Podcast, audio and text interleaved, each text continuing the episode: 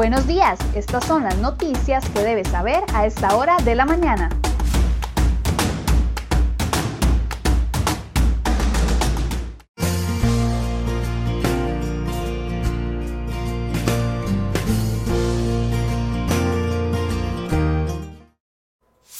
Miércoles 4 de noviembre, muy buenos días, muchas gracias por acompañarnos en una edición más de CR Hoy Noticias. Hoy un miércoles en el que el futuro presidente de Estados Unidos todavía se mantiene en suspenso, pues espera el conteo de votos en algunos estados claves. Hasta la madrugada de este miércoles el candidato Joe Biden llevaba alguna ventaja sobre el actual presidente Donald Trump. Incluso la madrugada de este miércoles, el, el, actual presidente Donald Trump salió a decir de que acudirá a la Corte Suprema de Justicia para apelar los resultados de las votaciones, pues según él hubo fraude electoral, aunque todavía no ha aportado ninguna prueba de las supuestas anomalías. Todos los detalles de estas informaciones las veremos más adelante en nuestro bloque de noticias internacionales. Por el momento vamos a ver de inmediato las informaciones de última hora.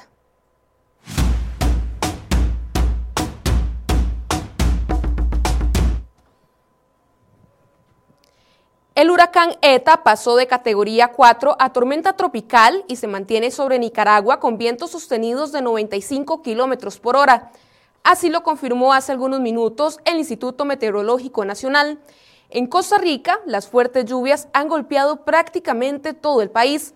Las zonas más afectadas durante la noche y madrugada son Guanacaste, el Pacífico Central, el Pacífico Sur y el Valle Central. La Comisión Nacional de Emergencias recibió al menos 95 reportes de incidentes durante la madrugada y asegura que la cantidad de personas albergadas se elevó a más de las, que, de las 26 que se reportaron hasta la noche de ayer. Actualmente trabajan en recolectar la información para hacer un reporte a media mañana sobre los albergues y las personas afectadas. En varios cantones de Guanacaste, la saturación de los suelos y la crecida de los ríos han generado violentas inundaciones. Por ejemplo, en Sámara un puente colapsó y el río se desbordó, dejando así a varias casas anegadas.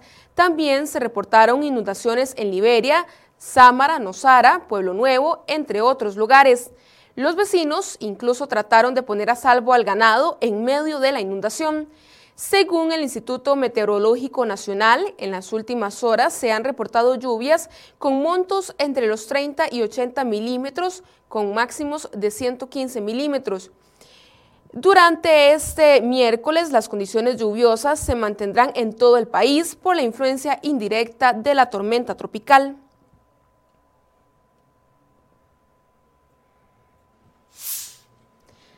Tras tocar tierra como huracán categoría 4 la tarde de este miércoles, ETA pasó a huracán categoría 2 durante la noche y ahora es tormenta tropical. Sin embargo, su fuerza se deja sentir sobre todo el territorio nicaragüense, por donde se traslada lentamente hacia tierras hondureñas.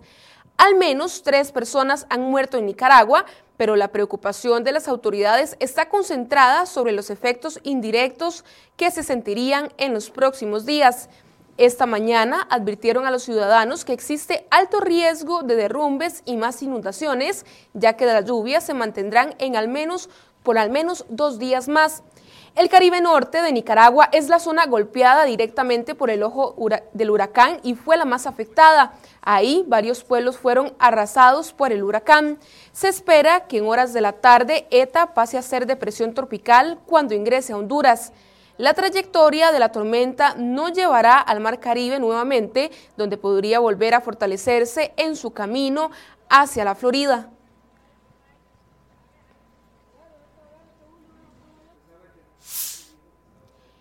Un análisis hecho por el OIJ confirmó que más de 36 millones de dólares de un préstamo del Banco de Costa Rica a Juan Carlos Bolaños, cuyo objetivo era la compra de cemento chino, regresaron a cuentas del Grupo de Interés Económico del importador de cemento.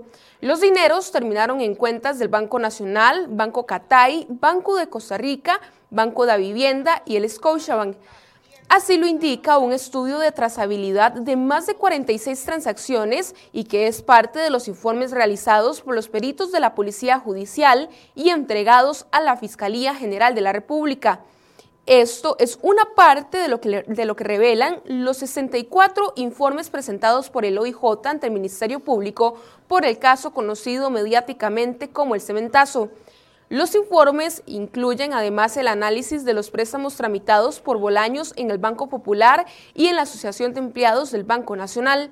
Este medio intentó obtener una posición del abogado de Juan Carlos Bolaños, pero no se obtuvo respuesta.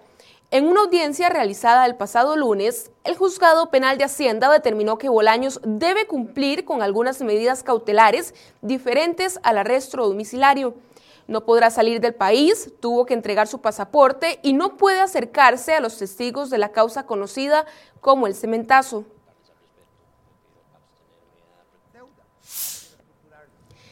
El exdiputado y excandidato presidencial Otto Guevara Gut deberá enfrentar un juicio por cuatro presuntos delitos de falsedad en la declaración jurada presentada ante la Contraloría General de la República. El juzgado penal de Hacienda dictó el acto de apertura a juicio luego de recibir en una audiencia preliminar los argumentos de la defensa de Guevara y del Ministerio Público el pasado 25 de agosto. La declaración ante la Contraloría la debería presentar cuando era legislador durante el periodo 2014 y 2018.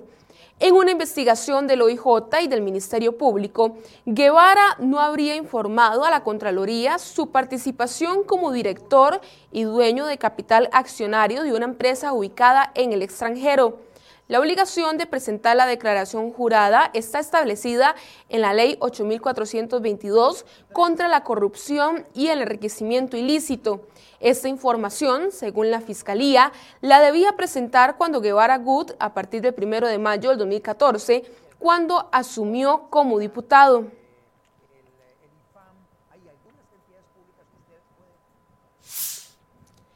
El conductor de un carro perdió el control y chocó contra una de las barandas de la carretera de circunvalación la madrugada de este miércoles en Atillo 8. Producto del impacto, una pareja resultó gravemente herida con traumas que comprometían su vida. El hombre y la mujer de 30 años fueron trasladados en condición crítica al Hospital San Juan de Dios. Sus identidades no trascendieron. Y en otras informaciones, dos hombres de apellido Romero y Abarca quedaron detenidos por la policía al figurar como sospechosos de robar una motocicleta y amarrar a las víctimas. Sin embargo, la policía frustró el intento de robo. La información fue confirmada por el Ministerio de Seguridad Pública. Según este ministerio, los hechos se produjeron ayer martes en horas de la noche en el Valle de la Estrella, en la provincia de Limón y cinco personas quedaron detenidas por la policía por figurar como sospechosas de conformar una narcobanda que intentaba traficar cocaína camuflada en un contenedor con piña.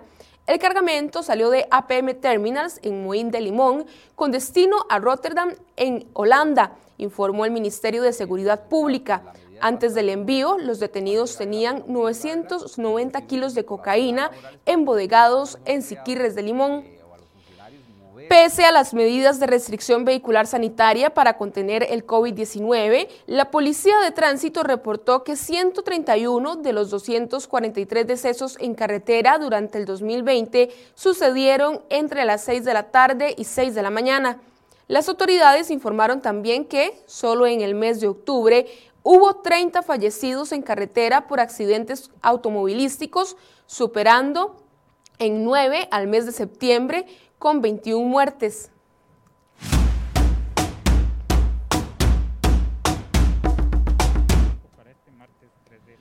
La pandemia del COVID-19 ya es la segunda causa de muerte en el país, aseguró este martes el ministro de Salud Daniel Salas. Actualmente, 1.419 personas ya fallecieron por esta enfermedad en el territorio nacional. Además, indicó que cree que tendremos una segunda ola de contagios a inicios del próximo año, tal y como está sucediendo en Europa. El ministro añadió que eso dependerá del comportamiento de la población. La cifra de contagios nuevos sumó 863 personas, 14 muertes y más de 400 nuevos recuperados y un total de 462 personas hospitalizadas. De ellas, 185 están en unidades de cuidados intensivos. Seis cantones ascendieron de alerta amarilla a naranja. Estos son Mora, Palmares, Zarcero, Heredia y Parrita. Pero otros cuatro bajaron a la categoría, de la categoría naranja a la amarilla, los cuales son Belén, San Isidro, Matina y Desamparados. El ministro Salas informó también que se le suspendió el permiso de funcionamiento al centro de eventos Pedregal y se le impuso una multa a Yogo por irrespeto a las medidas sanitarias durante un evento en la celebración de Halloween.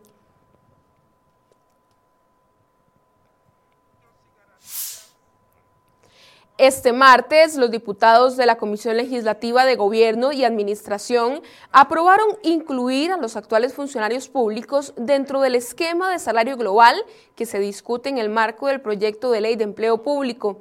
La, inclusión o no de los actuales burócratas enfrentó a las agrupaciones políticas en las últimas semanas. Sin embargo, el socialcristiano Pablo Heriberto Abarca propuso incluirlos y fue aprobado un proyecto de ley que busca obligar a las instituciones públicas a incorporarse al sistema integrado de compras públicas SICOP avanza en la Asamblea Legislativa. Según la propuesta, se dará un plazo adicional de hasta 12 meses para obligar a las entidades públicas a utilizar el SICOP. De lo contrario, se expondrán a sanciones. La ética de la que se jacta el gobierno de Carlos Alvarado y el partido Acción Ciudadana vuelve a ser cuestionada y puesta en duda. La oposición reprocha que la Casa Presidencial haya legitimado en la mesa de diálogo de gobierno a Olga Marta Sánchez Oviedo, la exministra de Planificación del gobierno Solís Rivera. Sánchez no quiso devolver poco más de 28 millones de colones que recibió de manera ilegal en sobresueldos y el Tribunal Contencioso Administrativo declaró con lugar un recurso de casación interpuesto por Hugo Jiménez Bastos, exdirector general de Educación Vial, y ordenó reinstalarlo en ese cargo.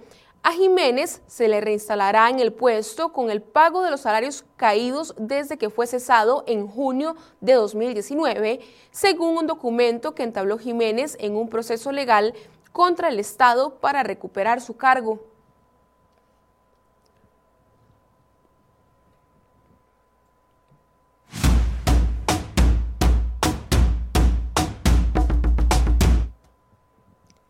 La incertidumbre generada por la falta de decisiones que permitan atender el creciente problema fiscal del país complican el panorama para Costa Rica.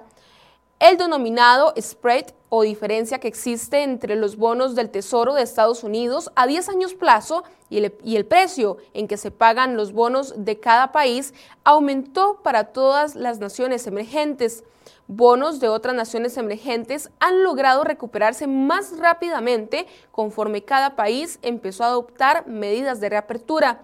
Sin embargo, la diferencia es mayor con los bonos de Costa Rica, que se mantienen entre los de mayor incertidumbre junto con los de El Salvador. La mayoría incluso logró mantener esa estabilidad hasta la fecha, excepto Costa Rica y El Salvador. Al igual que El Salvador, Costa Rica está pagando cara tanta incertidumbre, de modo que ambos países se separaron por completo de la tendencia marcada por el resto de naciones, que más bien indica aumento.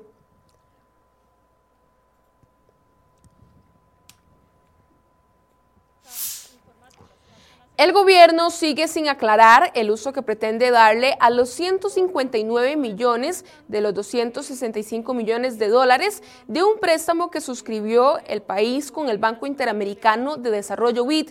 Desde el pasado 28 de septiembre, diputadas liberacionistas y socialcristianas frenaron el avance del contrato de préstamo en la Comisión de Asuntos Hacendarios del Congreso.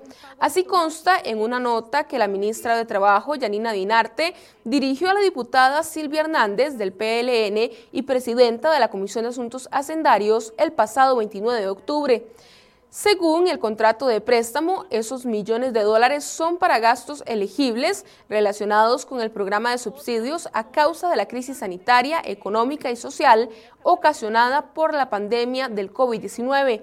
Además, otro tema que no, no, está claro todavía es la convención colectiva del MEP. Este ministerio no ha depositado a sus funcionarios la convención, situación que no aclara el futuro de la firma que sucedió el pasado 16 de octubre.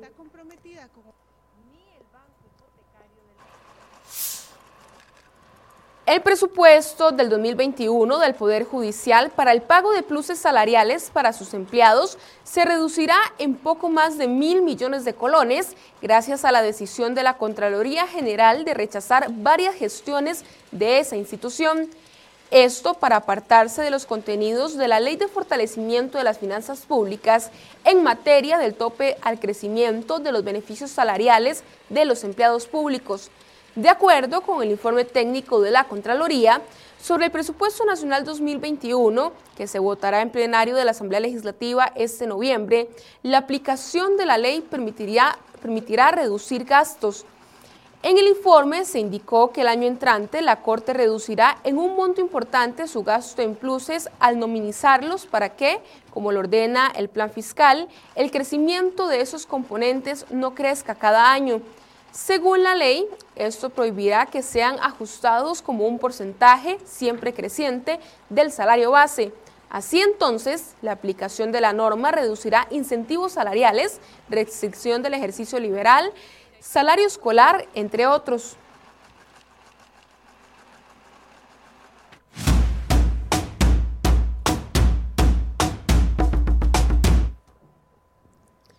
La batalla entre Donald Trump y Joe Biden por llegar a la Casa Blanca durante los próximos cuatro años continuará en los próximos días. Este martes no se logró contar la totalidad de los votos y por esta razón aún no se define un posible ganador. Trump afirmó que ganó las elecciones presidenciales en Estados Unidos, pese al que el recuento de votos continúa en varios estados claves. Trump se dejó Florida y Texas, que aportan 29 y 38 votos electorales, mientras que Biden se dejó California, New York, Illinois, que tienen 55, 29 y 20 votos respectivamente. Estos estados son los que más votos electorales aportan para la elección presidencial, pero hay estados donde falta recuento de votos y que podría cambiar la tendencia de los porcentajes. Medios internacionales dan a Biden con un total de votos electorales de 227 que le ponen a la cabeza sobre el actual presidente Trump, quien preliminarmente tiene 213 votos a favor. La elección se decidirá cuando alguno de los dos candidatos obtenga 270 votos electorales de los 538 que están en juego.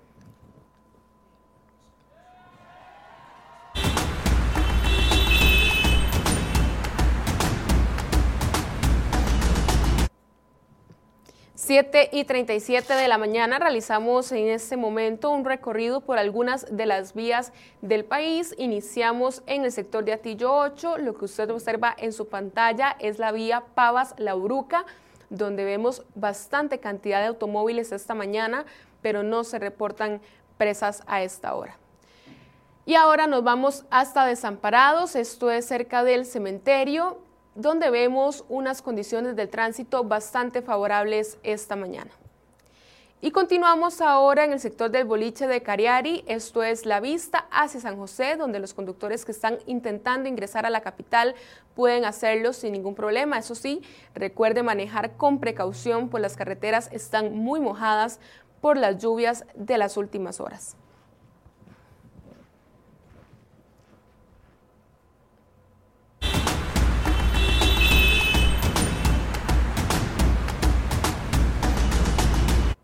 Llegamos al final de esta edición de CR Hoy Noticias. Muchas gracias por su compañía y recuerde que a partir de las 8 de la mañana inicia el programa Enfoques aquí en la cuenta de Facebook de crhoy.com.